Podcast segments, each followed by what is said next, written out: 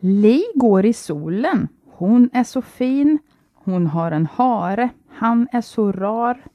Lo går i solen. Han har en bil. Nu får han fara. Se så han far. Varmt välkomna ska ni vara till podden Åtvidaberg i backspegeln. Eh, med mig eh, Roy Andersson och med Camilla Smedberg. vad var det du läste? Ja, vad kan det ha varit som jag äntligen får läsa igen? Det var första boken eh, för lågstadiet, läser böcker för lågstadiet, där Li och Lo är med. Det här som du, jag tror du inte trodde riktigt på mig sist, att Li och Lo hade funnits. Nej, Men vi har ju fått otroligt mycket bevis på det efter förra poddavsnittet. och jag såg ju när jag fick se dem där att vi har nog troligtvis också haft dem där. Jag kände igen det. Ja, det är helt underbart. Så ehm, jag har fått låna en bok här av Annika eh, Nilsson, så att eh, nu håller jag på att läsa Li och Lo för fullt, Ja. så det känns bra. ja. Hur har du det? Jo men tack, bara bra. Och själv? Jo tack, det är bra. Ja. Mm. Idag är det lite ett speciellt avsnitt på sätt och vis. Ja, det är för det första sjunde avsnittet, Ja. ska vi kanske säga. Och idag kan vi stolt presentera en samarbetspartner till det här Ja, avsnittet. precis. Nämligen Åtvidabergs Sparbank. Japp. Och för, finansiering är ju nödvändig för att vi ska kunna sända den här podden. Och eh, för er lyssnare vill vi också passa på idag och säga att ni som gillar podden så kan vi erbjuda er möjlighet också att bidra om ni vill det. Det är ju någonting som kallas för crowdfunding eller om man vill översätta det till svenska för gräsrotsfinansiering. Man gör helt enkelt så att man sätter in om man vill en, man får lyssna på podden ändå ska jag säga. Det är viktigt att man inte känner sig tvingad nu. Men vill man så kan man sätta in en valfri slant på föreningen Brukskulturs Swish. Och vad är det för Swish-nummer? Ja, då är det alltså nummer 123 012 3125. Ja, Eller så kan man då sätta in en slant på vårt Brukskulturs bankgironummer 55 37 75 50. ja. Så bra. Ja. Förra gången, nu tänkte du också börja prata. ja. Vad tänkte du säga? Nej, men jag tänkte säga att eh, eftersom då är Sparbanken, det är ju väldigt pa- påpassligt eftersom Sparbanken då är vår samarbetspartner här i det här avsnittet så tänker vi oss att prata om pengar. Ja, Men inte riktigt än. nej. Nej. Och det var det jag tänkte säga, att förra gången så pratade vi ju skolminnen. Och kommentarerna kring det lät ju absolut inte vänta på sig. Förutom att många sa att, eh, gav bevis för att Li och Lo fanns, så var det många som kommenterade annat. Det är för skolan är ju, alla har vi gått i skola, så det berör alla. Och man vill ha mer av skolor och så. Eh, från realskolan bland annat. Men vi har också fått några frågor. Ja men precis. Eh, och ibland fick vi en fråga eh, rörande Kammarboskolan. Eh, och den fick vi på vår Facebook-sida där vi eh, lägger ut lite bildmaterial. Eh, så. Eh, och frågan var eh, när ändrade Kammarboskolan utseende? För från början så var ju Kammarboskolan eh, bottenvåningen var då reviterad och eh, Vad var den sa du? Reviterad, alltså putsad utvändigt, exteriört. Mhm. Eh, och Vad jag aldrig hört förut. Reviterad. Ja, Visar det min okunskap nu? Ehm, Ja, kanske. Ja, ja, kanske. Ja. Eh, Övervåningen var ju då i trä. Men så som jag minns Kammarboskolan så var den ju alltså helt och hållet eh, vitmålad och putsad. Mm. Så frågan är då, när ändrade den utseende? Och då har jag gått in i eh, ett fantastiskt arkivmaterial, eh, nämligen Länsförsäkringars gamla makulerade försäkringshandlingar som finns för mm, Åtvid- Åtvids socken. Och där kan man då se, om man följer de här försäkringshandlingarna, så kan man då se att, att den här skolan troligen putsades om och byggdes om i slutet av 1930-talet. Så- Men vi vet inte varför. nej, man nej. sig Nej, för att det göra. Nej. går inte. Men, men och, och slutet av 30-talet verkar det rimligt att man fick då den här fula fasaden som Mm. jag tycker att den verkligen var. Mm. Eh, gentemot den, den, den, så, hur, hur skolan såg ut från början. Mm. Och det här arkivmaterialet som du pratar om, det finns på Brukskultur. Ja, vi förvarar det i Facettens arkiv. Mm. Eh, och vi förvarar alltså eh, de här försäkringshandlingarna för varenda socken i hela Östergötland. Mm. Och det låter ju sådär lite lagom skojigt med Mm. försäkringspapper, men man hittar ju jättemycket spännande Ja, där. för- fritidsforskare, släktforskare är ju det här en guldgruva. Mm. Eh, och för den som forskar kring verksamheter och, och, och hur fastigheter har sett ut så finns det, de är väldigt väl beskrivna. Mm. De här. Mm. Vi har fått lite kommentarer om maten. Mm. Gustav här, han eh, sa att han kom ihåg att man ibland då och då fick halv, en halv grillad kyckling. Mm. Mm. Mm. Och det fick mig, i min tur, att tänka på, alltså i skolmaten då, Ja. Mm. fick mig att tänka på en annan rätt som jag totalt hade glömt bort och som jag älskade, nämligen höns, ris och currysås. Ja. Mm. Vad tyckte du om det? Ja, Vedervärdigt. Ja, men du. Ja, det, och det var nog mer, alltså jag tycker om, jag tycker om eh, höns, jag tycker om currysås, men inte, inte, alltså inte blandningen där. Men du tyckte ju inte om någon mat Nej, när du gick i skolan. nej, nej. Nej. Ja. ja, så det, ja, men jag gillade den också. Mm. Ehm, en annan sak som jag tänkte på i förra avsnittet och som jag glömde säga, bara sådär, vi har, det här har vi inte fått någon kommentar på, men vi pratade om skolorna på 1860-talet, Närsta, Örsätter och Österby, eller Just hur? det. Ja, Och då nämnde du bara där i liten Mm. parentes att Mm. Närsta skola finns ju kvar. ja. Och då och inte, glömde- och inte Örsätter. Nej, precis. nej. Och då ska jag ju tillägga att Österby skola finns ju också kvar. Ja, just det. Ja. Så att, eh, ja, bara sådär. Borde ha sagt så. Mm. Och, och så glömde vi en annan sak eh, faktiskt. Eh, vi- pratar ju ingenting om Gustav Adolfshuset förra avsnittet. Nej! Vilken miss! Ja, och, och det finns ju faktiskt. Jag har en skolkoppling just till Gustav Adolfshuset. Är det sant? Ja, så den, den, den är lite långsökt kanske, men dock ändå. Eh, alltså, du pratar ju om en Jörgen Ragnarsson som byggde om det där Mm. eh, Gustav Adolfshuset. Mm, på ja. 70-talet. Ja, Ja. precis. Och, och jag vill, vill minnas att jag hade honom som, eh, som vikarie i teckning. Mhm. I, eller i bild heter det väl ämnet nu idag. Mm. Men det är en helt okej koppling tycker jag. Ja. Mm. Och vet du vad? Det finns faktiskt en koppling gällande Gustav Adolfshuset, också sådär lite lagom långsökt kanske, till det vi ska prata om idag, för vi ska ju prata pengar och bank kan vi Mm. säga. Ja.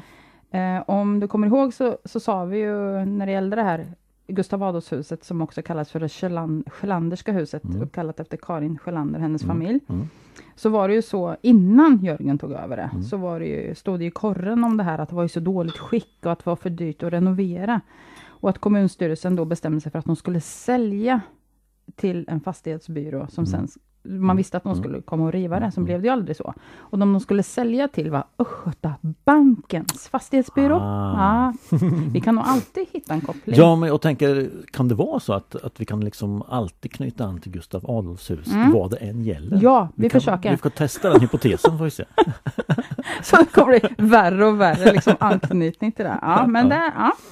men eh, apropå pengar, har du några sådana alltså barndomsminnen? Jag frågade förra gången om du kommer ihåg din första skoldag, det gjorde Mm. du inte. Nej, nej. Men har du några barndomsminnen som är liksom på något sätt knutet till pengar eller bank Mm, eller så? Mm, det har jag ju.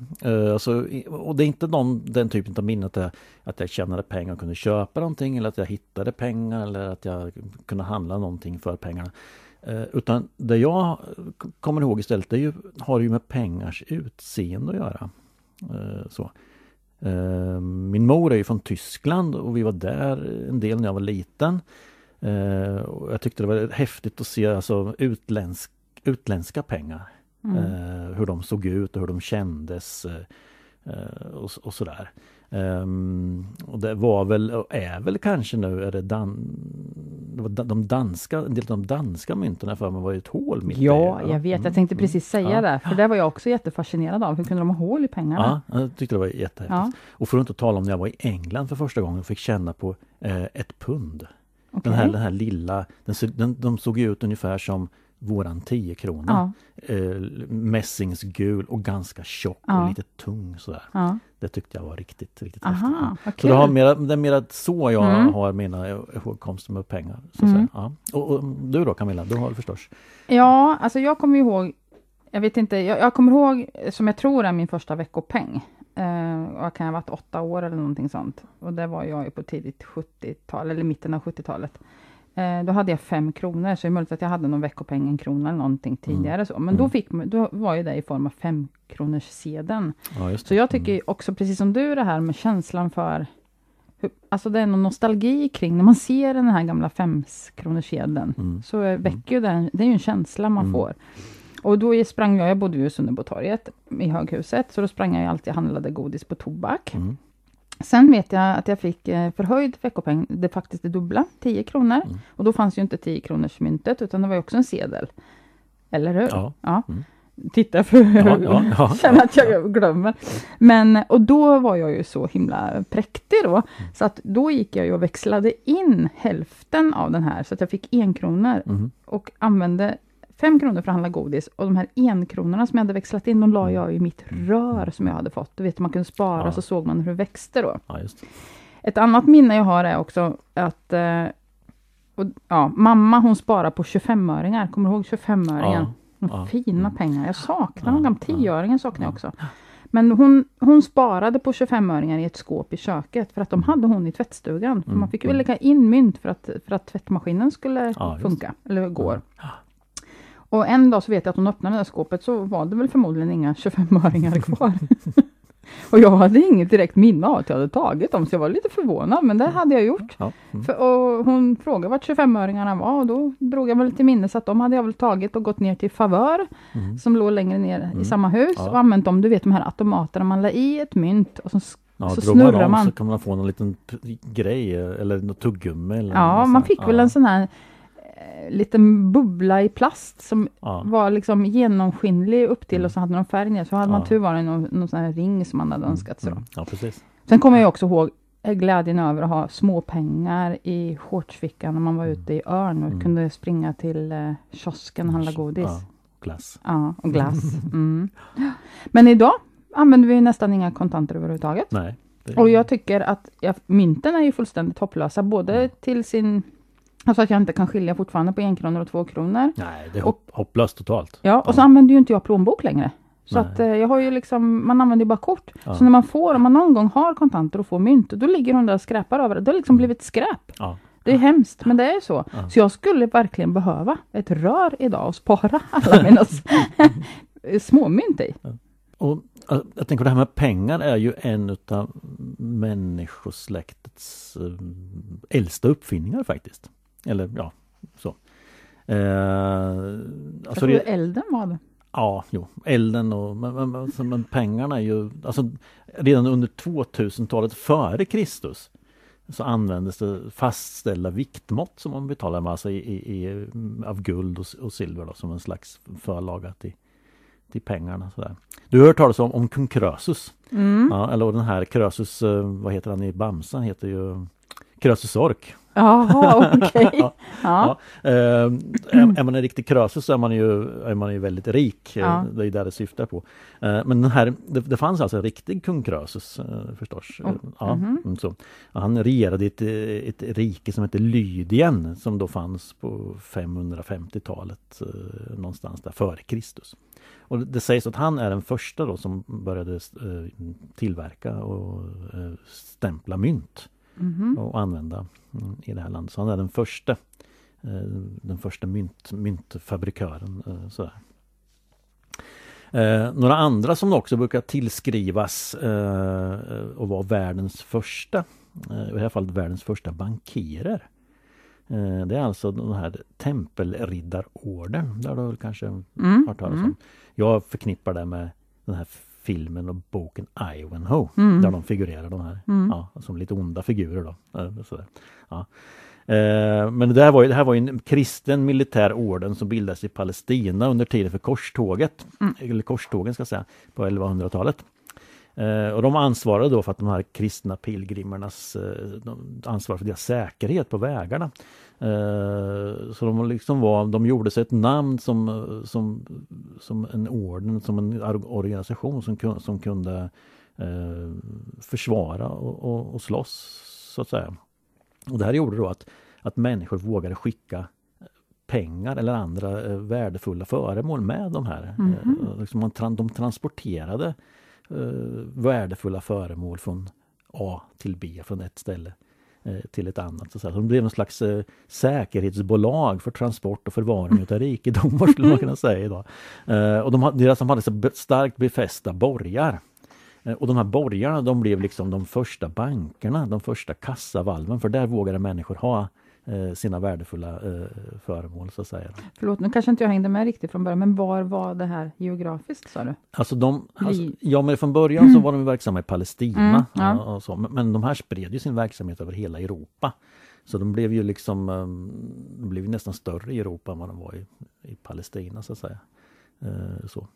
Eh, så de blev en slags säkerhetsbolag, ett slags bankirer eh, så, mm. kan säga, som förvarade människors rikedomar. Så att säga. Men, men, och det här gjorde att bankverksamheten växte under medeltiden.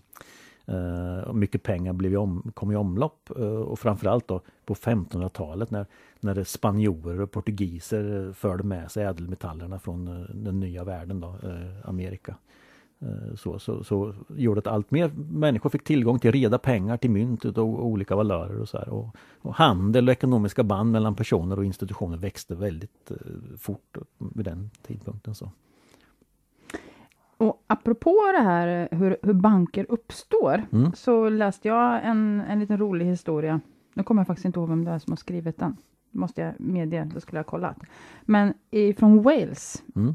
och orten, och här är ju då med, jag hoppas jag uttalar det rätt, men Landovery tänker jag att den heter. Ja, mm. Den uttalas säkert helt annorlunda ja. om, man, om man är från Wales. Ett jättekonstigt uttal på det. Men så, där fanns det, eh, öppnade år 1799 en bank som heter Black Ox, mm. antar jag att det uttalas då, Black, alltså svart oxe, svart, mm. eller svarta mm. oxar. Mm.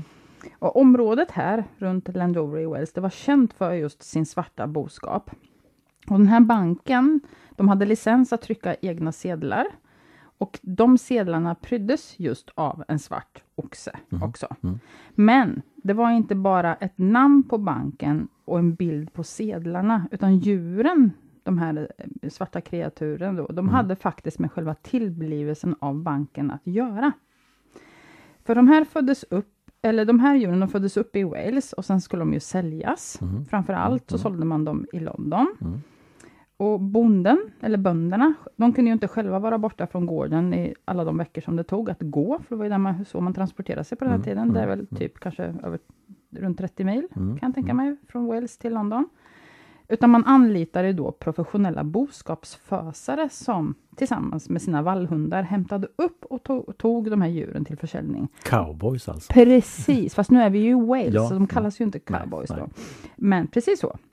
Och just det här, det finns så här jättefina alltså, berättelser i den här boken om hur man, hur man, för man föste ihop flera bönders liksom, djur och hur hundarna hjälper till att hålla ordning på de olika flockarna. Mm. Och det var ju inte bara nötkreatur, utan vi också får och andra, mm. liksom. jag tror mm. man förde med sig gäss och allt mm. möjligt så.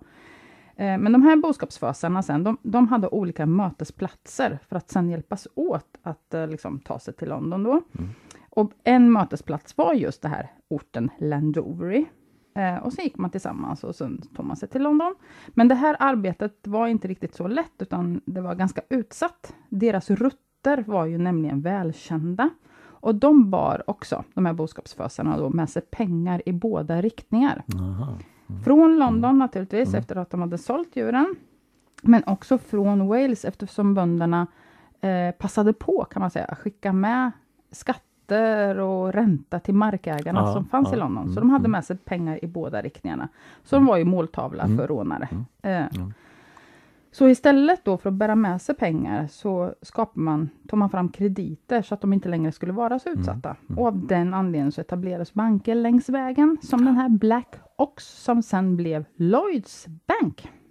Ja, det här med papperspengar är ju otroligt intressant kan, kan jag tycka, eh, historiskt sett. Eh, de här sägs att de började användas i Kina redan på 1200-talet. så. Eh, och i och Sverige så, så, tryckte man de första eh, papperspengarna på 1600-talet. Alltså här hade vi brist på silvermynt, att vi hade Sala silvergruva men men, men, eh, vi hade ju otroligt mycket mer kopparfyndigheter. Eh, så här liksom stämplade man kopparmynt i allt större utsträckning så att säga. Eh, men, men den skulle man koppla till värdet på silver. Mm -hmm. Så en, en, ett kopparmynt då som skulle vara värt 10 daler silver fick man göra väldigt, väldigt stort. Mm. Så, ja, så att de vägde nästan 20 kilo. Oj. Och det var, kändes lite opraktiskt att bära omkring på. Så. Förstås. Ja, precis. Eh, och då skrev man alltså sådana här kvitton eller, eller, eller reverser då för, för de här eh, värdet på de här kopparmynt, eller silvermynten. Då. Eller kopparmynten, förlåt. Eh, och de var ju mycket lättare att transportera med sig. Så det fanns en praktisk eh, användning kring det här med, med, med papperspengar som, mm. som, som, som eh, ja, man såg fördelarna med det här. Då. Eh, måste jag bara liksom ha, eh, koppla tillbaka till det här med daler. Eh, det är ett svenskt namn på, på ett mynt. Mm. En, en ja, ett, ett särskilt mynt som vi hade, en silverdaler, en riksdaler. Mm.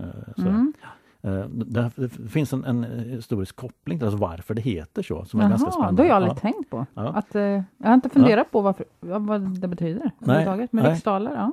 Eh, det finns en, en, en, stad som jag tror också uttalas Jakimov som finns i, i dagens Tjeckien. Mm.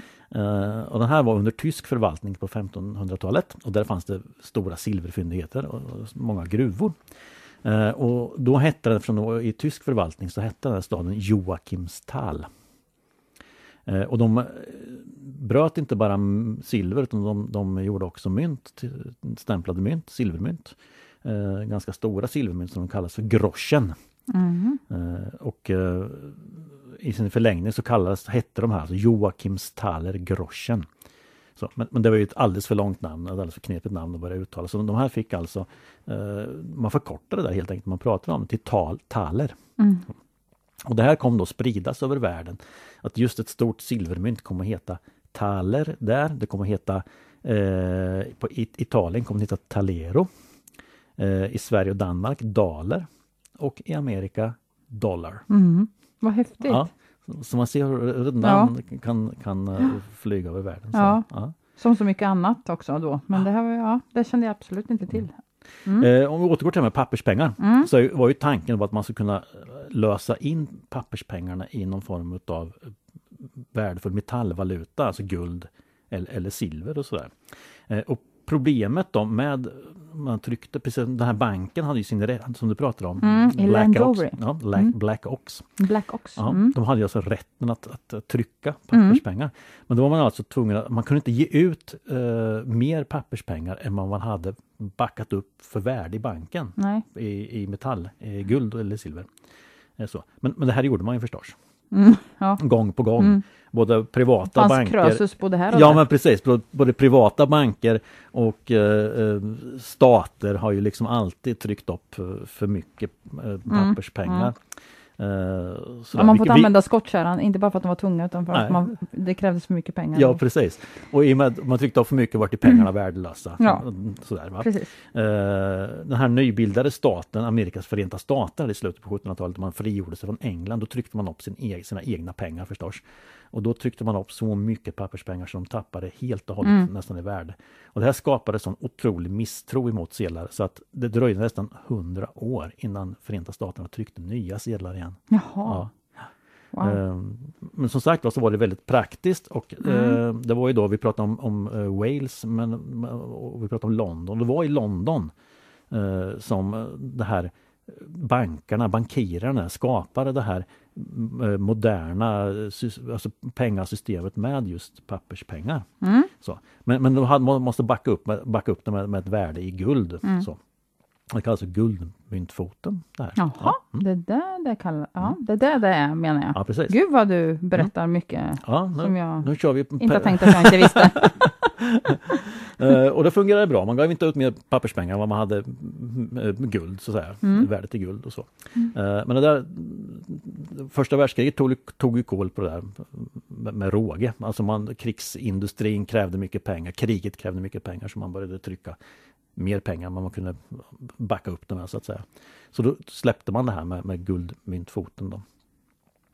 Eh, så idag, och då gjorde man också på 1900-talet, så idag har vi släppt det där, eh, de flesta länderna, alla länder tror jag. Eh, så, så, idag så har man liksom, eh, knyter man sin, sin valuta gentemot andra valutor.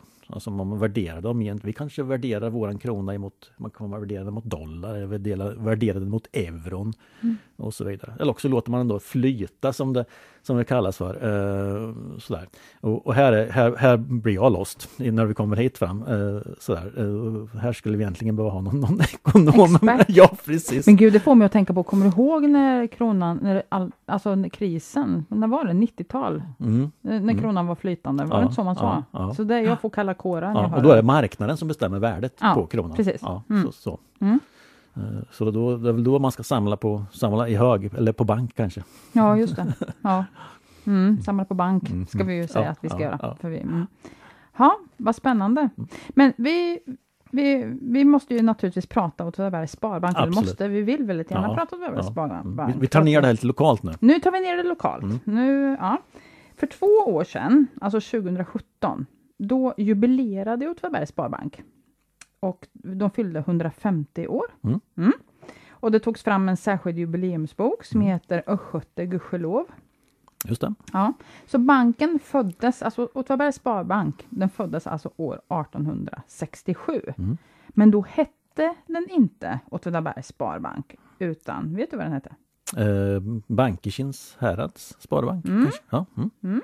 Bra. Och då tänker jag härad, du du har ju pratat om flera ord här som Mm. man inte längre använder här. Jag tror inte man använder härad längre heller. Nej, Eller? nej. Och vad är det för något?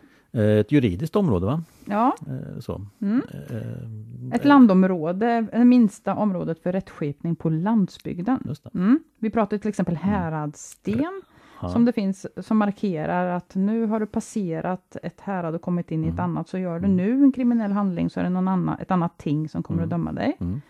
Eh, det finns andra ord på härad. Häradsbetäckare. Just det.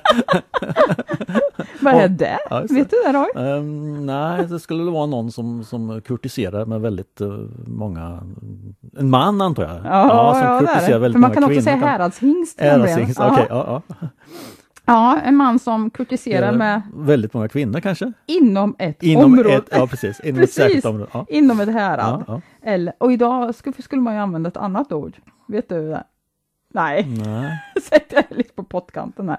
Man, nej, men jag tänker bara att häradsbetäckare, jag tror inte man använder det ordet längre. Det är ju ett Nej. väldigt tjusigt ord. Man skulle Ja, nog mer säga att, absolut. att, att en kille är en player eller någonting Ja, sånt. Tror jag. ja, Ja. ja, nej, men det finns ju liksom, så det, om man nu någon gång hör häradsbetäckare så kan man ju veta, eller häradsten Mm. eller härad så, så han, så är det ett område, alltså minsta. Han fick hålla igång ganska mycket den där. Att Det här det kan ju vara ganska stort tänker jag. Ja. det fick han nog göra. Ja. Ja. Ja. Och nu tillbaka till Bankerkins. Bankerkins härads eh, banken. Nu kommer vi liksom av oss lite här. Ja. Och då undrar jag, låg banken i Åtvidaberg? Ehm, nej, det tror jag inte va? Nej, utan vet du var den låg? Ja, låg den inte vid Bankekins härads tingshus? Ja, precis. Som, då, som då ligger i eh, Fillinge. Ja, Mm. Så om man åker från Linköping och är på väg mot Åtvidaberg så har vi ju den berömda Fillinge-Waka. Mm. Mm. Mm. Och på vänster sida där, om man tittar upp, så finns det ett stort rött hus. Och det här, det här huset har ju du och jag pratat om i den här Mm. podden flera gånger, Ja, för att just det är just som du säger tingshuset. Det är dit man åkte om man eh, hamnade inför, inför tinget helt Ja. enkelt och hade gjort något. Mm. Mm. Så där håller de till och har sina styrelsemöten från 1867 och då är det fortfarande tingshus, för Mm, att det är mm. tingshus fram Ja. till 1888. Men hade de pengar där också? Eller något valv? Eller? Nej. Oj, där, nej, jag tror att de har sina styrelsemöten. Alltså jag Ja. ska låta det vara osagt. Ja. Jag, und- ja, de kanske hade liksom, ehm, ja, inte, inte, jag tror inte de hade valv. Utan Nej, men möjligen att- kista, Ja, kanske. men någonting Ja. sånt. Ja, det är mycket Det möjligt. vanligt. Det eh, får vi nog ta reda på. Mm. Men det måste de nog ha haft Mm. faktiskt. Eh, om vi nu liksom går tillbaka lite hur, hur det kommer sig då att banker uppkommer sådär, så, Mm. så länge Sverige var ett jordbruksland, alltså om vi nu pratar till exempel 1800-talets första hälft, så bodde Mm. ju ungefär 90 procent av Mm. befolkningen Mm. tror jag, på Mm. landsbygden, Mm. Mm. så fanns det egentligen inget behov av banker och pengar på det sättet. För mycket av betalning och sådär, nu tittar jag på dig hela tiden för du får Mm. protestera om jag säger Mm. någonting som är fel, men jag tänker att mycket av betalningen skedde i natura, man, man bytte varor och tjänster med varandra. Men i takt med att industrialiseringen kom och att jordbruket moderniseras och att man går över från naturahushållning, alltså det här med att byta Mm. varor och tjänster, till penninghushållning, så uppstår ju behov av banker. Mm. Och Sparbanken just, de etablerades i städerna på 1820-talet. Så 1820 så kom det en sparbank till Göteborg, 1821 till Stockholm, Mm, 1824 i Norrköping och i Linköping kom den 1833. Mm. Men på landsbygden, som ju Åtvidaberg då är, Mm. så var det oftast hushållningssällskap som tog initiativ till Mhm. att bilda sparbanker. Aha. Mm. Och vad är då hushållningssällskap? Ja, ett hushållningssällskap. Jag, tänker på hushållsförening. Mm, och så här. Så det är ju- tänker jag också. Ja, Men- det, det är ju en slags ett kooperativ Ja. eh, där man går ihop för att kunna ha, alltså, köpa in livsmedel och sen kunna Ja, sälja till, till ett bra pris. Ja, ja, de föregångare till Konsum, Domus. ja, precis. Ja. Mm. Och, och jag, tänk, ja, för jag tänker också att det hänger Mm. ihop med Mm. det här på något Mm. sätt. Men Mm. sådana sällskap, alltså hushållningssällskap, de fanns i varje län. Mm. Och de arbetade just för att vårda och utveckla landsbygden. Och i mitten av 1800-talet så var det just de som försökte hjälpa till att man skulle bilda sådana här lokala sparbanker. Ja. Man ville att befolkningen skulle spara sina pengar Ja. helt enkelt. Ja. Och, Och det bildas ju banker då, runt Mm, om i mm, Sverige och de organiseras lite olika. Det kan vara länssparbanker, alltså för ett län, Mm, men det kan mm. också vara sockensparbanker, bara för en enskild Mm. socken. ja. Eller häradssparbanker, som det var i fallet med Bankersins häradssparbank då. Och även i Östergötlands län så, så agerar det här sällskapet Mm. och försöker stimulera att man ska ja, Mm. skapa banker och Mm. börja spara. Och 1851 så bildas den första Östgötska landsbygdssparbanken. Och den ligger i Kimsta. Så de är först Mm. ut. Mm. Sen händer inget mer i Östergötland på ett bra tag. Eller, i slutet av 1866 så går hushållningssällskapet ut igen och försöker återigen etablera banker. Mm. Och nu, och då blir det alltså 1867, så bildas Bankersins Härads Sparbank. Och häradet, för vår del Bankersin, det mm. består ju av, vet du hur många socknar det är? Nej. Nej, gud vad roligt att ställa de här! Ja, Ja, nej, nej. det är åtta, Åtta. socknar. Ja, Mm. okej. Och nu vet jag inte om jag kommer räkna upp Ja. alla här, men det är bland annat Bankersin, Björsätter, Grebo, Forsberg, Värna, Åtvi och Örtomta. Mm. Och när den här förfrågan gick ut till socknarna, vill ni vara med och Mm. bilda Bankersins Häradssparbank? Eh, Hur man nu exakt frågade, kanske inte var så, men Mm. om man ville vara med i det här. Så svarar alla socknar ja, utom en. Gissa vilken? Åtvid socken kanske? Ja, förstås. Och varför gick inte de med? Jo, men det tror jag att jag har svaret på här. Eh, här i Åtvid socken, Åtvidaberg, eh, så fungerade faktiskt Åtvidabergs kopparverk länge som en slags bank kan man väl säga. Eh, åtminstone då ett ställe där man kunde placera och spara sina pengar mot, mot en viss ränta. Eh, och det här tror jag, vi har tittat i brukets räkenskaper ända sedan början på 1800-talet så har den här funktionen funnits på ett eller annat sätt. Eh, så. Eh, och Kopparverket tänker jag, de, försökte förstås, de behövde förstås få in kontanter eh, som de kunde använda i, i, i sin verksamhet eh, på olika sätt. Då. Eh, Och i det här Otterbergs Kopparverks handlingar då kan man alltså följa insättningar som olika personer gjorde. Och så här. Bland annat kan, de- kan man se det i brukets verifikationer, alltså, alltså kvittenser Mm. och, sådana saker. Och det brukar inte vara så där jättehäftigt, eh, åtminstone inte om man tittar på verifikationer idag i arkiven. Men nu måste jag göra en liten, liten utvikning här just kring verifikationerna som finns i Kopparverkets arkiv. Eh, här kan man verkligen få historia i det lilla på något sätt, vardagshistoria. Eh, jag tänkte jag skulle bara ta något exempel, ett par exempel här. Så. Ja, gärna. Eh, 1865 så kunde man då läsa i en sån här verifikation, det står det så här Stenhuggaren Johannes Lundgren som ämnar avflytta till Amerika har att från brukskontoret utbekomma betingsarbete och sten till Adelsnäs trädgård eh, 31,06 riksdaler riksmynt ett halvt kofoder 23 r- riksdaler riksmynt och halva pensionskasseinsättningen 42 riksdaler riksmynt. Mm. Och så är det underskrivet av Kopparverkets direktör Per David Malmqvist. Men han fick inte ut hela summan utan det står också här sen av- varifrån avgår pengar för 60 kannor mjölk. Ja. Mm. ja, och jag druckit upp en hel del mjölk där. Precis. Mm. Och i en annan, en annan sån här verifikation kan man läsa Gubbarna Olof och Lövgren har under maj månad sågat sju famnar kastved för fattighusets räkning. Gubb, står det gubbarna? Ja, det står gubbarna. Gubbar var en eh, titel. eller Jaha, du? det- jaha, ja. så det var Mm. äldre, äldre Ja, det arbetare. är inte som ja. idag. Nej, eh, nej. Inte. Och, och, och exempel kan man då titta här. Tilda Södergrens dotter har i maj månad arbetat på följande ställen. Planering av marknadsbodarna. 9 och en halv dag. Mälteriet 12 och en halv dag. 22 Mm. dagar att 36 öre. Så har hon tjänat 7 riksdaler 92 öre. Så här kan man verkligen läsa ut ganska mycket roliga saker. De här. Mm. Men det finns också då förstås, förstås de här insättningarna av pengar. Mm. Eh, exempelvis då kan man se att eh, 1856 då att, har, att i Åtvidabergs brukskontor har befallningsman Erik Magnus Jonsson Ingelstorp insatt 1566 riksdal och 32 skilling banco. Vilket kapital löper med 5% ränta från denna dag och återbetalas efter tvenne månader förut och någon deras sidan skedd uppsägning. Åtvidabergs brukskontor den 26 april 1856 John Gerling. Det var alltså han brukskassören som, som skrev under det här kvittot. Så där kan man ju se då att man har man kunde sätta in pengar, man, man hade två, två månaders uppsägning och, och vardera hållet så att säga i det här. Då. Så. Eh, och då man satte, alltså det var 1500 riksdaler, det är ju ganska mycket pengar, men det finns faktiskt de som satte in ännu mera Mm. i det här. Eh, 1861 så var eh, rusthållaren eh, Jonas Peter Pettersson i Grönhög. Han satte in 28 000 riksdaler riksmynt. Men, men I, ja, eh, då, som skulle löpa med, med 5 årlig ränta.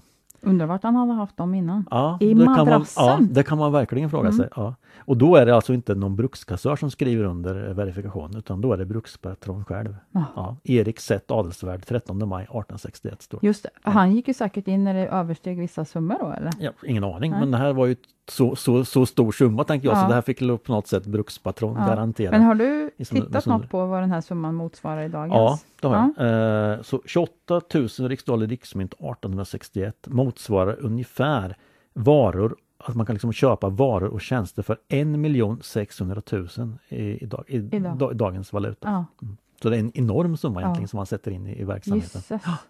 Vem- det, det, vem var han, det är ju liksom uh, rusthållare. Rusthållare. Ja. Mm. Det är liksom ingen spar, sparkapital, det är en investering. Ja, verkligen. kan man tycka. Ja. Men eh, bruket gav också förutsättningar för, för alltså, gemene bruksarbetarna, att kunna, alltså småspararna skulle man kunna säga, eh, att spara undan lite. Och då skapade man då 1859 Åtvidabergs Sparbank. Mm. Så. Och här tog jag med mig från arkivet, jag har alltså en av Åtvidabergs första sparbanksböcker här. ja, som du nu sitter och håller i. Ja, Ja. Eh, och där står då i stadgarna så står det så här, det här måste jag bara läsa. För att giva alla mina verk och egendomar underlydande personer, synnerligast de mindre bemedlade samt deras barn och tjänstefolk tillfälle att göra fruktbärande om än aldrig så små besparingar som de under hälsans och arbetsförmågans dagar åstadkommit, vill jag härmed för dem inrätta en sparbank som förvaltas vid Åtvidabergs kontor och var i varje av nämnda personer äger rätt att göra insättningar efter nedanstående bestämmelser. Mm. Undertecknat eh, 1859 utav eh, brukspatron Erik Zett Adelsvärd. Mm. Och i, i den här boken som jag nämnde här inledningsvis, jubileumsboken, Mm, som är då skriven av Anders Jonsson, mm, Mm. mm.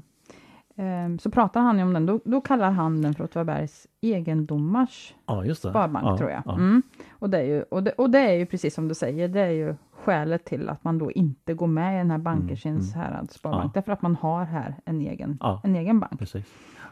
Men eh, om man nu går tillbaka ändå till den här Fillingebanken Mm. då, ehm, så, så beskriver Anders här hur han hittar eh, på Kungliga biblioteket där han ti- tittar efter Mm. material till den här då, så förutom reglement, reglementen och styrelse och revisionsberättelser, mm, mm. ganska eh, sådana eh, material då, så hittar han också ett tryckt, annat tryckt material, ett informationsblad från år 1870 som bankens styrelse då har Ja. gett ut för Ja. att uppmuntra spararna att hushålla med pengar så att de kan spara. Mm. Och du kan ju tänka dig 1870, var befinner vi oss då? Jo, vi har haft tre stycken nödår. Ja, det var nog inte Mm. jättelätt att, att spara och, och liksom så.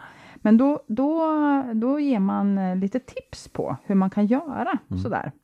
Så, och, och de säger också, styrelsen här då, för den här banken, att eh, de vet nog att det finns ett visst överflöd. Eller man, ja, man, man har lite mycket av eh, och, saker som man faktiskt skulle kunna avsäga sig lite av. Vissa njutningsmedel Mhm. som vin, Ja. brännvin, Ja.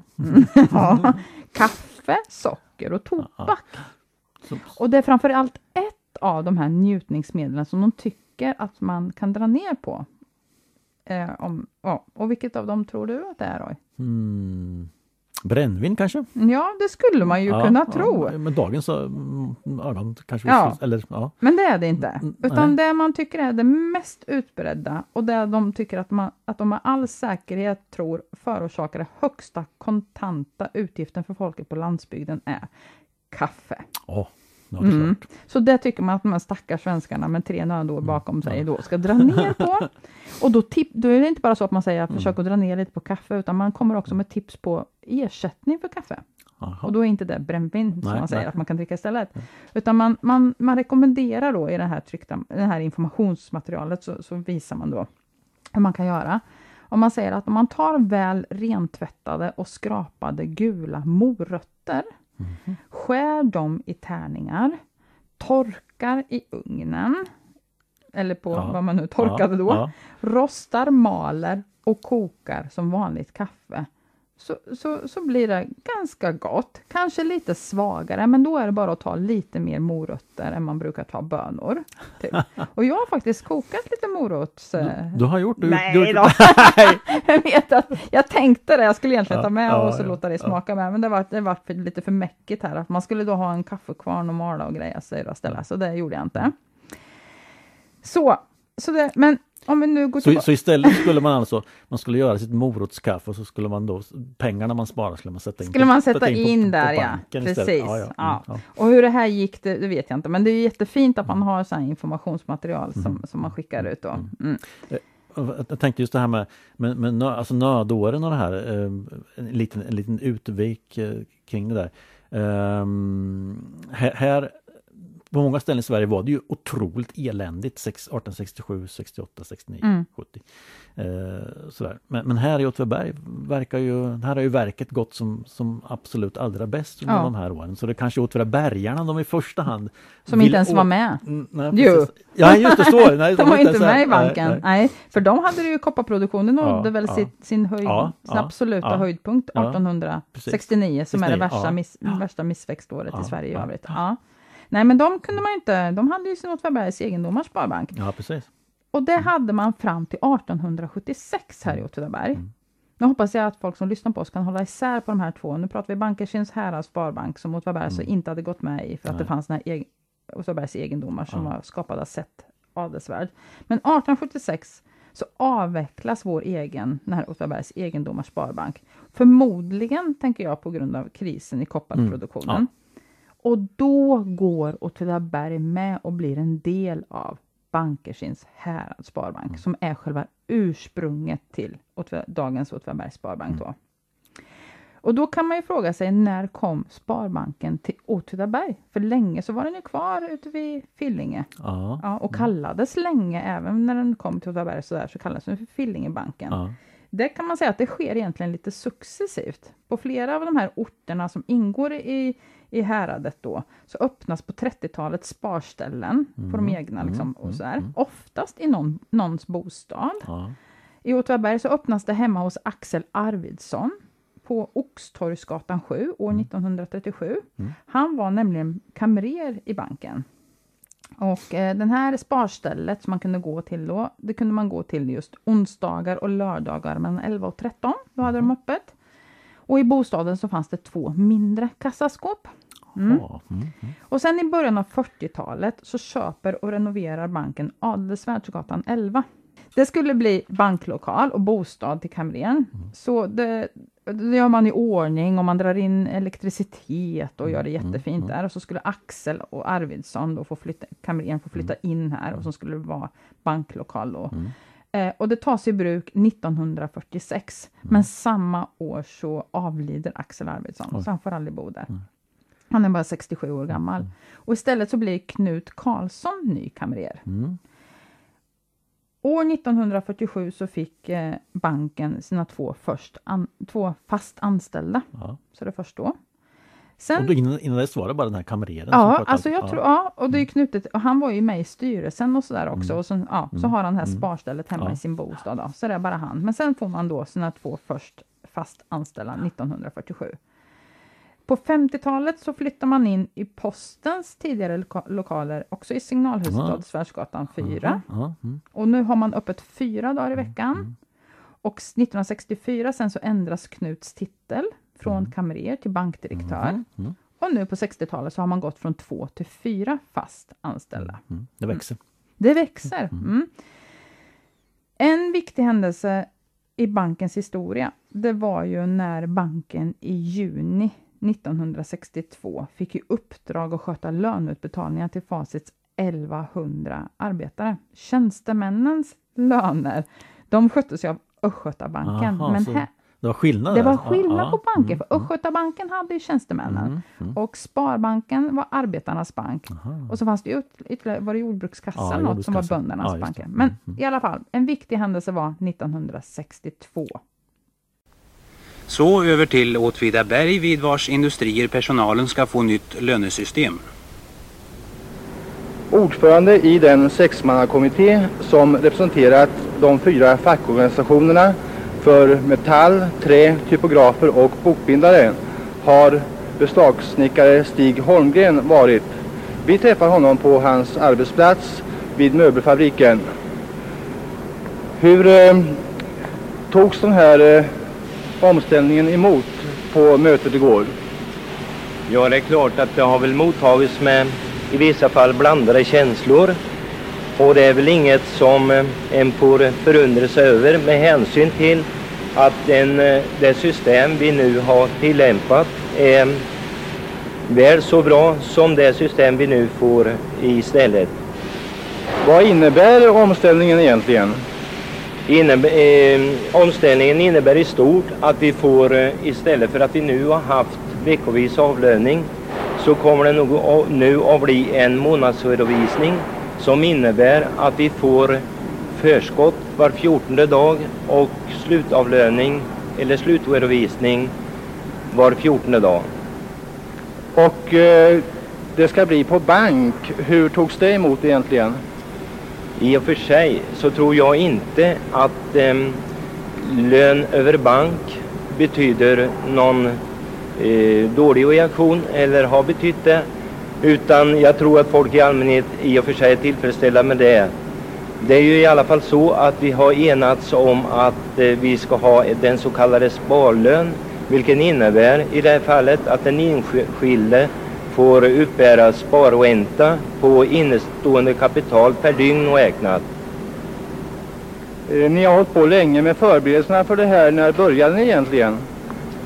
Första kontakten i frågan togs väl ungefär i mitten på juni månad och sen har vi varit tillsammans och underhandlat om den här frågan i olika tillfällen, både internt och tillsammans med företaget. Och när ska det hela träda i kraft? Det är avsett att träda i kraft när det gäller den här eh, redovisningsomläggningen redan vid nyår. När det gäller lön över bank kan bli något senare, senast dock den första i fjärde nästa år. Att utbetala lön för omkring 1400 människor, det kommer att vålla en hel del bekymmer. Eller hur, bankkamrer Knut Karlsson?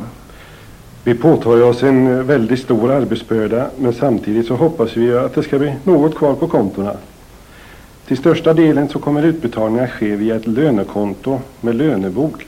Det är en förenklad form av sparbanksräkning som också ger ränta från avlöningsdagen. Eh, avlöningen den kommer att till att börja med att utbetalas genom ett eh, särskilt eh, inrättat kontor vid arbetsplatsen. Vi har ju ganska stor omfattning Åtvidabergarna som kunden i vår bank och genom nu träffade överenskommelse om löneutbetalning via bank så knyter vi ju ännu mera kontakter. Eh, det måste väl medföra en eh, viss utökning av personalen? Vi får stora påfrestningar avlöningsdagarna men genom att maka eller make kan befullmäktigas att hämta pengar så räknar vi med att få spridning på uttagen. Vi får naturligtvis anställa extra personal men genom denna åtgärd så hoppas vi att vi ska kunna eh, klara av det hela på avlöningstagarna. Ja, det där var ju revolutionerande eh, ljudinspelning Ja. vi har fått tag Det har faktiskt hämtat ifrån eh, Lasse här som sitter och sköter tekniken åt oss. Han Ja. också jobbat mycket med att digitalisera våra ljudfiler som, som finns i med arkivet. våra menar du? I brukskultur? Eh, nej, inte Nej. våra men det som finns i, fa- i Facit I ABs, Facit, ABs ja. arkiv. Ja, Ja. Varav det här var ett. Då. ja, ja, det är helt fantastiskt. Ja, verkligen. Eh, jag tänker idag sker ju alla transaktioner över bank. Mm. Eh, så det här måste ha varit väldigt revolutionerande eh, och märkligt tänker jag för de som var med kring det. här. Men ska vi, ska vi tolka det här som att man liksom man, man hade en bankbok eh, som var kopplad till ett konto så kunde man ändå gå förbi det lilla lönekontoret eh, på Facit och hämta ut pengar. Sådär. Ja, så, så men- tolkar jag det hela. Ja, och det gör jag också. Mm. Därför att de, de pratar ju också, det, det pratar Anders om i, den här, i boken då, Mm, om Sparbanken, mm, just det här att ehm, kontanterna som man då behövde ha hämtades av en bankanställd han, som åkte alltså till Riksbanken i Linköping, Riksbankens kontor i Linköping och hämtade ut kontanter. Utan att några som helst säkerhetsåtgärder vidtogs för den här transporten. Inte heller på vägen ut till Facit. Det åkte Mm, man ju också ut och det här höll man ju på med ganska länge. Ja, ja. Eh, att åka ut med kontanter på det sättet. Liksom. Lite så Helt- aningslöst. Helt otroligt. Jag menar, Ja. det fanns ju en, en, en viss kriminalitet även på den ja, men eller hur. Och jag har faktiskt idag pratat med den person som tog över efter Knut, som vi nu hörde här då, mm. eh, som bankdirektör, nämligen Håkan Lindgren. Mm. Och han berättade också om det här att eh, han, man åkte ut där med sin portfölj fylld med pengar ut till Mm. Facit liksom och betalade ut de här lönerna. Och det, så det höll man ju på med ganska länge för att han tog ju över, nu ska jag se så att jag inte säger fel här, 78. ja. Men han började jobba på banken 70. Då var han nämligen kamrerassistent till någon som heter Åke Karlsson. Mm. Ehm, Men 74 sen så, om vi ska nu se vart, vart Sparbanken har legat och sådär, Mm. så flyttar de till nyrenoverade lokaler på Torggatan Mm. det, 3. Ja, och det det. är ju det jag i alla fall brukar Ja. kalla för Sandeliushuset. ja. Så då Mm. ligger man på höger sida av Ja. Sandelius, Mm. nuvarande Sandelius. Ehm, och eh, sen så flyttar man ju så småningom då till ett, ett, ett hus som man själv bygger som bank, alltså Ja, vi kallar för Torpeden, som ligger på vänster sida om, om Sandelius då. Mm. Men tillbaka lite till, till Håkan som jag pratade med idag, som var bankdirektör 78 till 2001. Eh, så lite vad han kom ihåg och sådär. Så pratar han bland annat om Sparbanksdagarna. Mm. Och när jag har pratat med andra personer om Sparbanken så är det just det här man minns när man var barn. Att eh, man gick dit med sin lilla spargris. Ja, just det. Kommer du ihåg med? Ja. Och att det var kör långt ut på gatan. Det var ganska poppis. Man blev bjuden på lite fika Ja, och föräldrarna på kaffe. Och sen Ja. tror jag man fick se på film, kanske Tom och Mm, Jerry eller någonting mm. sånt.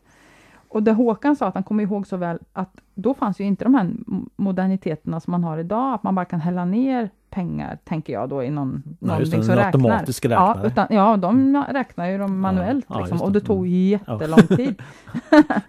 en annan sak som han kom ihåg var att han, han var ju med i musikkåren, visste Mm. du det? Nej, Nej, han spelade trombon. jaha. Mhm. Och, eh, och efter en sån här, när de hade gått, som de gör då, första söndagen i maj, Mm. så gick han och ett par kompisar ner för att titta på nya huset som höll på att byggas då, Mm. eh, på Torpeden. Mm. Mm. Och bland annat så, spel, så gick man ner till källaren och tog sig väl in där och tittade hur, hur det skulle komma att se ut. Det återstod väl liksom något år av bygge. Men Ja, Åkrans, han spelade, han spelade trumpet. Ja. Så han spelade en fanfar nere i källaren som de ansåg det officiellt vara liksom In- invigt Ja, okej, där. Ja, ja. Men det Håkan också pratade mycket om var ju den fantastiska sammanhållningen Mm, av personal mm, på banken mm, som, mm, som mm. är än idag. Mm. Och att det också har kvarstått, för nu är han ju pensionär. nu är det ju en ny ja, bankdirektör. Mm, mm, mm. Eh, och men att den här liksom, sammanhållningen med personalen har kvarstått även efter pension. De Mm, träffas, ett pensionärsgäng sådär tre till fyra gånger per år. Och bjuds på jullunch av banken, men att de själva också tar initiativ till att gå på teater tillsammans och Ja. går vårpromenader och sådana saker. Så det låter ju trevligt. Mm. Men nu är vi ju framme kan man ju säga i lite modern tid ändå Mm, för ja, bankens absolut. historia. Ja. Och apropå modern tid, Mm. kommer du ihåg, nu ska vi se, vad den första uttagsautomaten vid Sparbanken hette? Ja, det gör jag faktiskt. Ja, Gör ja, du? ja. Vad kul. Och, om jag har rätt, Ja. kallades inte den för minuten? Jo, det gjorde den. ja. Att man Det skulle, gör det väl inte Man skulle kunna ta ut pengar så, Så snabbt. snabbt. Det skulle liksom kunna fixa det på en minut. Precis. Men då kan man ju fråga sig, när bytte banken namn från Bankerkins Härads Sparbank till Åtvidabergs Sparbank? Det gjorde man nämligen 1987. Så är man tillbaka egentligen till eh, 18 1800-talets benämning egentligen lite grann på det här. Ja, 1987 och det är samtidigt som man flyttar in på Torggatan 1. Ja. Mm. Och 2002 efter att Håkan Lindgren då slutade så Mm. blev ju Ronny Mårtensson chef. Och han är alltså, man har inte haft så himla många utan Nej. nu är, man ju 100, nu är ju banken 152 år Ja. och han är den sjätte Ja, bankdirektören. ja, de är långlivade. och, Ja, de eh, trivs ju där väldigt ja, bra. Det verkar så. Ja. Och idag vill ju gärna, om jag har förstått saken rätt, vill gärna bank, Åtvidabergs Sparbank betrakta sig lite grann som en utvecklingsmotor här i Åtvidaberg. Mm. Det, kom, återkommer igen Ronny Mårtensson Mm. till eh, sådär. Eh, och de har ju faktiskt länge engagerat sig i Åtvidabergs samhällsutveckling på, på olika sätt. Eh, så. Eh, de är med och stödjer Näringslivscentrum vet jag. Eh, de jobbar med projekt för unga att få jobb. Eh, någonting som heter Livsstil Åtvidaberg, alltså högstadieelever får teckna kontrakt så de inte ska hålla på med droger och sådana saker. Och så får de, kan de få delta i olika saker, de kan vinna priser och sådär. Det är ju väldigt eh, lovansvärt kan jag tycka. Eh, man har väl en av OFF större sponsorer tror jag. Eh, och sådär. Man, man står bakom det här ridhuset ute vid, ute vid Vrånghult eh, Mm. också. Och sådär. Um, och vad jag förstått så, så är det ju inte ett, ett mål för, för Sparbanken är ju att liksom den vinst som uppstår eh, som, som inte behövs för att driva banken eller för att trygga spararnas insatta medel, den ska delas ut i olika former utav eh, åternäring Mhm. till eh, det, samhället, det till ju om. Åtvidabergarna. Ja. Mm. Då skulle man kunna säga att just det här avsnittet av Åtvidaberg backspelning är ett exempel på just sån Ja. åternäring. Där vi har Åtvidabergs Sparbank som vår samarbetspartner. Jaha, har vi, ehm, har vi tömt det här med banker och pengar, eh, ämnet för tillfället? Ja, Töm- kassavalvet är tömt, tömt, tömt Nej, Ja. egentligen så finns det väl massor mer vi Ja, skulle kunna ja, prata om det. ja. Men vi har lite andra saker att kny, Ja. knyta Men vi kan åter, ihop. kanske återkomma mer om banker. Och så. Ja, ja precis. Eh, ett, ett avsnitt där vi pratar om, om, om eh, gator och, och, och- och vägar och så här. Så, Det så, första poddavsnittet. Ja, precis. Mm. Så pratar vi lite grann om Svenbergsvägen. Mm. Eh, så. Eh, och, där hade vi en, en litet inlägg sen eh, som vi inte har tagit upp. Ja. Eh, för det finns ju en koppling till kyrkan där. Ja. Mm. ja, nu tittar du uppfordrande på mig. Ja, Ja, gör det. ser väldigt jag vet att du kan, du vet, du vet det där? Nej, jag Ja. vet ingenting. Så nu får du ta det då. Nej, jag vet. Ja. Jo, men det gör det absolut. Mm. Vi ehm, hade ju faktiskt, var det årsmöte vi hade där Mm, för Brukskultur? Brukskultur hade årsmöte i Stora kyrkan. Ja, Mm. och då berättar ju Kirsten Alm, Ja, som är kyrkoherde. Mm. Om vi, vi, vi kan prata sen varannan. jo, hon berättade ju om faktiskt om det här med Svenberg Ja. och vi har också Ja. haft ett inlägg som Ja. sagt på vår eh, på vår mail som vi ska upprepa sen. Ja. Det kanske du kan ta direkt förresten. Vad, vad mejlar man om man vill Om säga? man vill eh, kommentera eller ställa frågor eller någonting så mejlar man då till podcast brukskultur.se. Mm, vilket då Bengt har gjort Ja. om Svenberg. Mm. Ehm, för han, ja, han ja, och då menar jag Svenberg, inte Bengt. Nej. Man kan tänka sig att den här vägen då, Svenbergsvägen, som nu vi kommer ihåg är stavad med två N Mm. från ena hållet Ja, och med och ett N från andra, ja, vilket är ju mm, kul. mm, mm. Men att den gatan kan vara namngiven efter snickare Svenberg, som jag tror du har sagt Roy, att han, du tror att han bodde på den gatan. Mm, ja, mm. Och snickare, alltså när man här om året, alltså anknytning till kyrkan då, när man här om året renoverade Stora kyrkan i Åtvidaberg, så hittar man när man plockar isär kyrkbänkarna Mm. för att renovera dem, en blyertsanteckning som har varit dold när, när liksom bänken har suttit Ja, ihop. just det, det sidostycket man plockade bort. Ja men precis, det här Ja, mm. utfrästa där sittbrädan ska sitta. Så, ja. så kom det fram när man plockade Ja. isär dem, ett, en Ja. blyertsanteckning, Ja. nämligen ett namn. Eh, och det står då Karl Henning Svenberg eh, 1882. Mm. Jag tror till och med att det står datumet 11 juli Ja. 18, 1882. Och den här Karl Henning hade en månad tidigare, den 16 juni, fyllt 15 år. Mm. Han var alltså född, det här är så fint tycker jag, man kan knyta ihop saker. Han är född samma år som Bankersin Härads Sparbank startade sin verksamhet, alltså Ja. 1867. Mm, Mm. Hans föräldrar, alltså Karl, Karl Hennings föräldrar, Mm. är snickaren Gustav Henning Svenberg och hans hustru då Anna-Sofia Dahlström. Och de var fem, fem barn i familjen. Modern Anna-Sofia, hon dör 1871 i lunginflammation, då var hon bara 26 år gammal. Mm. Och fadern gifter sedan om sig med Anna Charlotta Wikvist och de får ytterligare två barn, varav ett dör strax efter födseln. Så var villkoren då. Mm. Pappan Gustav Henning, han är troligen, han är ju snickare då, Ja. så han är ju Mm. troligen med och bygger de här kyrkbänkarna i Stora kyrkan och kanske Ja. är med i mer arbete Ja. där. Mm. Eh, och Karl Henning tror vi nu då att han hjälpte ju förmodligen Ja. sin pappa. Han Ja. kanske var lärling. Ja, men jag tänker han hade precis fyllt 15. Ja, Ja, Han hade säkert blivit konfirmerad. precis. Vilket då, efter konfirmationen var, var man ju betraktad som en nästan vuxen och Ja. fick ett vux, en vuxens arbete. Ja, Så han var ju absolut alldeles säkert lärling precis. hos sin pappa. Och kanske är det så att han, när han är med där och bygger kyrkbänkarna, man gör i hemlighet skriver sitt namn Mm. där. Eller också är det någonting som flera gjorde, så det kanske står en massa namn i det här. De har Ja. inte plockats isär liksom alltihopa, men det är ju fängslande att tänka Ja, att vi ska kunna hitta mer. Ja. Så vi, vi skulle ju gärna vilja gå Och, och, och rycka sönder sig. ja. Kyrkbänkarna. Ehm, så det är hans namnteckning. A- bara för att slutföra då, 1887 så flyttar han och hans syster Emilia Carolina till Nordamerika, där en äldre syster redan bor. Jag vet inte om de flyttar till henne, men en äldre syster hade tidigare flyttat till Nordamerika. Och de avreser från Göteborg den 9 maj 1887 och deras destination var St. Paul i Minnesota. Mm. Men den här kyrkbänken där man kan se hans namn, Mm. den står ju framme vid koret idag Ja. i kyrkan. Så man kan gå in i kyrkan och titta Ja. på det här. Och det är ju rent ut sagt skithäftigt. Jätte... Ja, ja. Och det är bra att veta varför det står en, liksom en delar av en kyrkbänk där framme vid koret och Ja. det är för den här namnteckningen. Ja, det är verkligen jättekul. Så det tackar vi Bengt för och Kirsten som har Mm. delgett oss den här historien också. Som hon har, det ska jag också faktiskt bara säga, det är ju Örni Ros Mm. som är en jätteduktig forskare kring, Mm. Mm. eh, forskar mycket kring Åtvidaberg och så, som har forskat fram det här. Då. Ja. Mm. Ja, men du, nu väl... tror ju du att du kommer undan idag. Jaha. Jag tänker fråga varje gång, Ja, till, tills... tills jag får höra. Okej, ja. Du har ingen inspelning med dig idag Nej, från nej bandet? men jag har liksom bollat frågan vidare nu för att se om vi kan hitta det här bandet. Ja. Eh, alltså, Det finns inte- ett band alltså? det finns- ja, vad- Ja, vad jag vet. Ska vi finns säga vad det rör sig om för de som inte har hört det här förut? Det är ju det, det gamla garagebandet som jag spelade i och det Ja. finns, ska finnas en inspelning kvar utav, Mm. utav det där då. Så, Och när vi ja. tog upp det, det var när vi pratade lite platser, Sockertoppen, där Ja. ni hade haft någon spelning. Ja. Det är därifrån det kommer. Så Ja. att, sen dess har jag ju tjatat på Ja. dig att jag ska få höra det här. Så vi, vi Mm. får se, men, men Ja, så är Nej, läget. men det är bra. Det har gått lite framåt. Ja, precis. Nu ja. hänger det på andra personer och det måste ju kännas skönt för dig. Ja. Ja. ja. Okej. Ja.